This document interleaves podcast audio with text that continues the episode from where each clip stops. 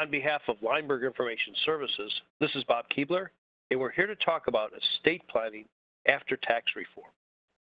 So the first thing we want to start with is the basics that the exclusion is doubled in 2018, and that will continue in place with inflation adjustments up until December 31st, 2025.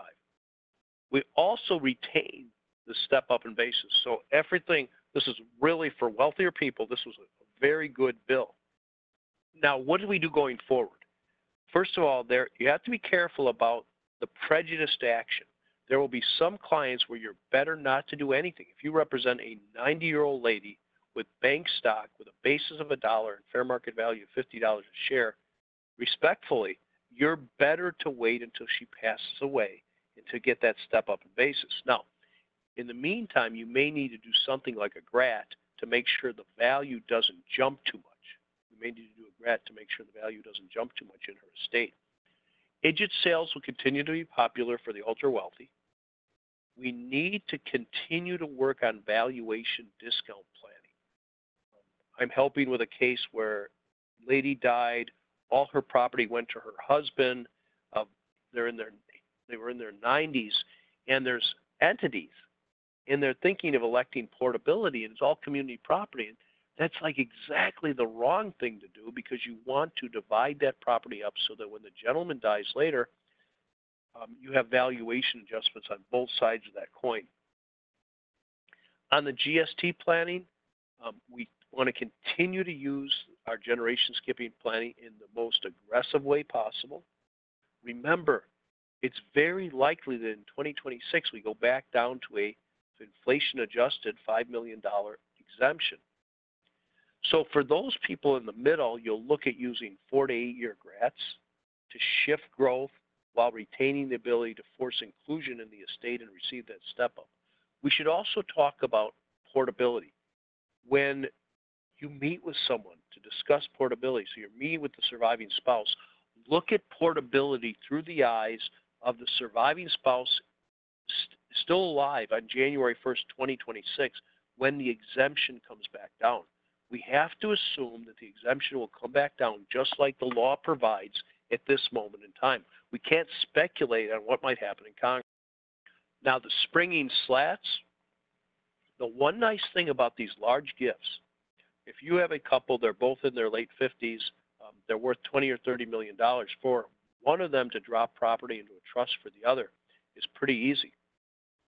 There's no reason if if I had that type of wealth that I couldn't drop five million or six million dollars in a trust for my wife, and it would still be there available for my wife and our children and grandchildren.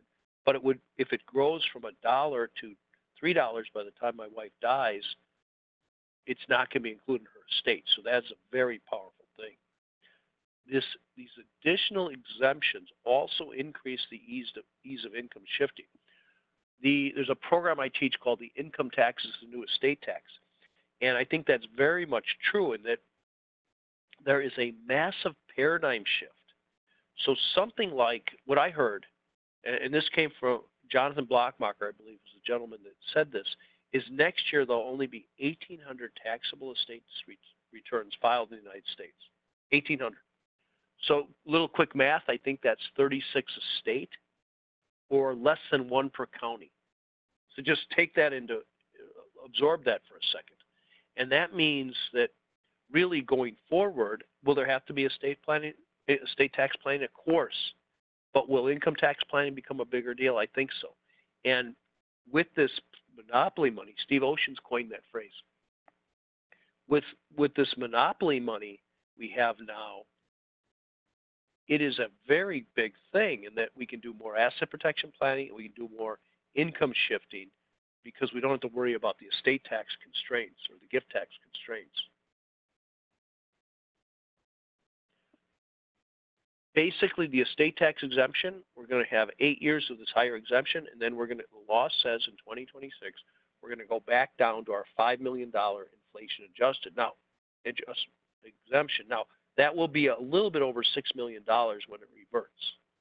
But again, if somebody has you, if you're working on a portability project right now, you want to err on the side of filing for portability. it's going to cost you less than $10,000, probably less than five, to prepare a 706 and get it out the door. So in the world of shifting income, um, we've been working with simple and complex trusts for years. Remember, a simple trust has to pay out all its accounting income annually, but cannot make principal distributions and cannot make distributions to charity. Complex trust has much more flexibility. If you trap income in a complex trust, it's going to be taxable at the trust level.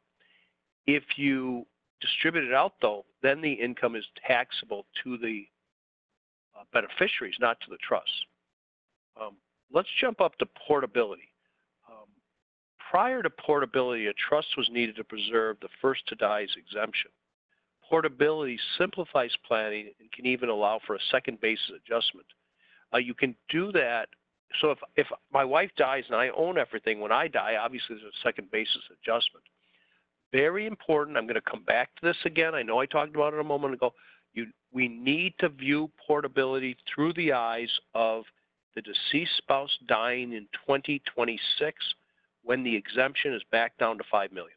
So you, you always need to be very careful with that. The temporary increased estate tax exemption can be a trap for some families.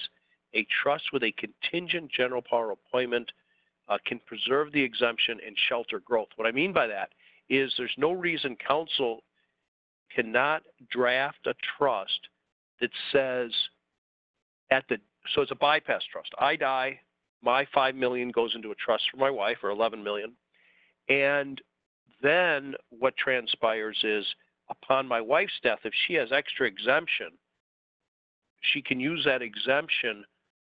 The trust would say she has a general power appointment to the extent of her extra exemption, and that you'd get a step up under 2041 in that. Now you can even decant a trust to add that type of GPOA. And that's going to be a big thing decanting to add that GPOA. Um, selection of a fiscal year, if you're working with estates for people that died in 2017, be very cautious and um, analytical on what fiscal year you're going to pick. Do not just blow by that. I mean, be, be extremely deliberate. Again, focusing on the selection of a fiscal year, um, the 645 election allows a qualified revocable trust to be taxed as part of the estate, thereby avoiding that the trust have a 1231 year end.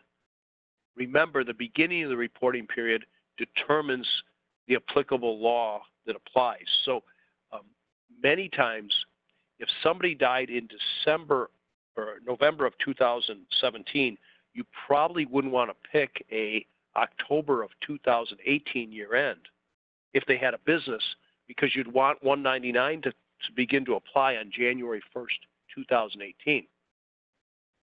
On the other hand, with no business interest, if you're going to be pushing all the money out anyway, you might want to have, you might want to go with an earlier year end if you were going to be able to use some of those deductions. So again, model that one client at a time. When you're thinking of the selection of a fiscal year, look at rates, deductions, Section 199 Cap A, the effective business tax rate, any charitable issues, and um, the date of death. Okay, the date of death will become very important. In the world of dynasty trusts, for very wealthy people, they would take advantage of the $11 million lifetime exemption and the $11 million GST exemption. Remember, when all this sunsets, you're going to sunset the GST exemption too. The other thing that I should have mentioned earlier is when you're working with portability, remember portability doesn't apply for GST. So if I die, my $11 million exemption will port to my wife, my, my gift tax and estate tax exemption. But my GST exemption does not port. So appreciation of um, assets will be, if you fund a dynasty trust and it grows from 11 million to 15 million by the time you die, all that appreciation is pushed out of your estate, also provides a level of asset protection from the beneficiary's creditors. No estate or gift tax will be paid at the death of the grantor's descendants. Uh, future trustees can be given the discretion to make distributions as appropriate, given the circumstances that exist at the time the distributions are made. Now, keep in mind, a dynasty trust that you create is created for much more than just beating the transfer tax system. Although it's very good to do that, it also provides you with creditor protection, divorce protection, estate tax protection, direct descendant protection, sponsor protection, and of course the consolidation of capital. So remember, the moral of the story is that GST exemption does not port. If you fund a bypass trust at the first death, generally a dynasty trust. And the math is even at a 5% growth rate, starting with a $5 million investment, you have 20 years from now, you have $13 million. And 40 years from now, you have $35 million.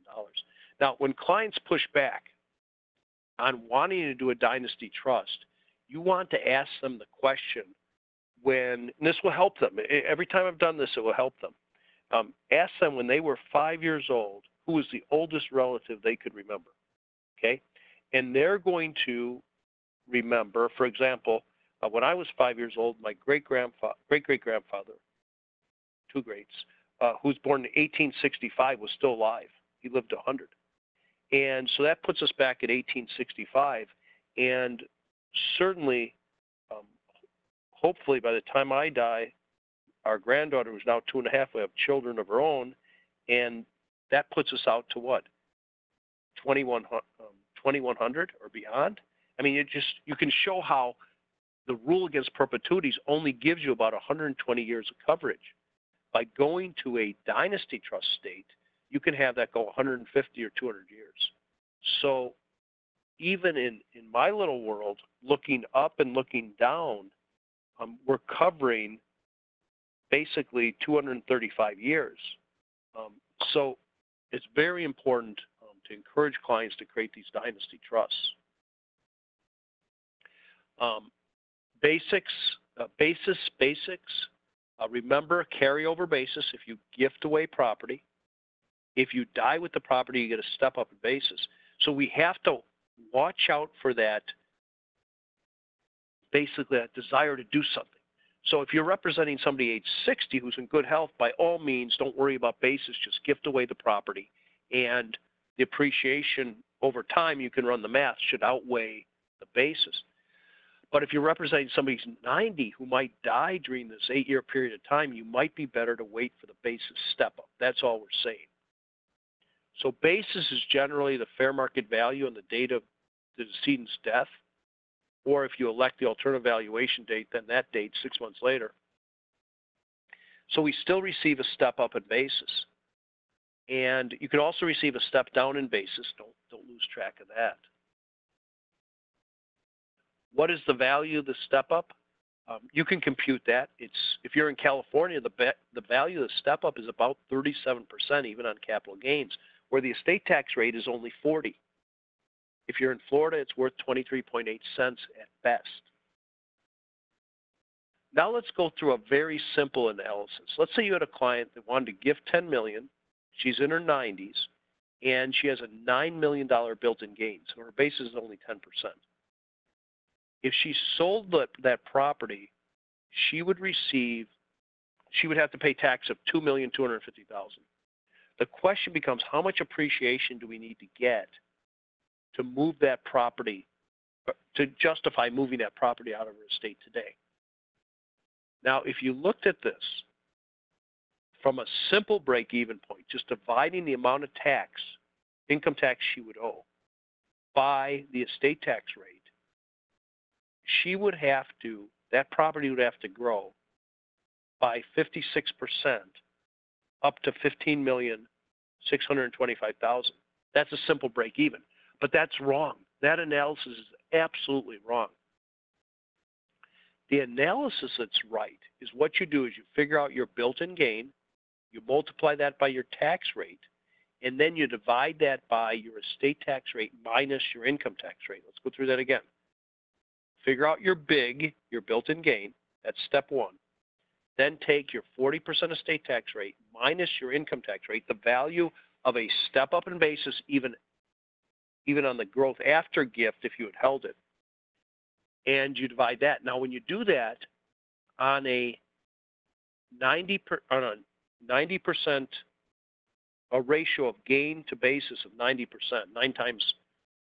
What you're going to find is you have to, that property would have to grow from $10 million. You'd have to have that property grow from $10 million up to $25 million before it made sense to gift it out of the estate. So watch that prejudice to action for clients that are older. You might be better to just wait for that step up in basis. Now, if you're really afraid of growth, what you would do is you would drop that into a GRAT, a four-year GRAT, and you would hedge it. Um, the GRAT can hedge the risk the client dies early by protecting the basis step up because the GRAT's going to be included in her estate. But on the other hand, what we're up against is if if she did outlive the GRAT period, then the appreciation would be shifted downstream to children or grandchildren. So you can use a GRAT to hedge all this. Let's say uh, the client had a business worth a million dollars. Just for easy numbers, basis is 200,000. You could basically, if you gave that away, um, if you've already used your exemption, you'd have to pay gift tax, or we can just use a GRAT. And the beauty of the GRAT is no tax up front. We shift the appreciation. Okay. So grats, I think, will actually, in a strange sort of way, become more popular under the Tax Cuts and Jobs Act. And when you look at this, uh, when you run out the math on this, it's very obvious that the GRAT strategy works, very supportable.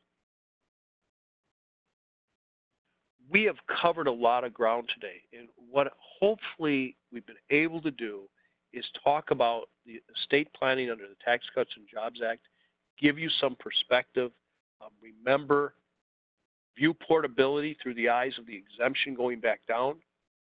Remember, no, no, G, no portability in GST. They don't work together. So my GST exemption does not port. And remember, there's going to be a, um, we're all going to have a prejudice to action of making gifts for older clients. For some clients, they should just hold the property until their death, where they'll receive a step up in basis. On behalf of Leimberg Information Services, this has been Bob Keebler. Thank you for joining us today.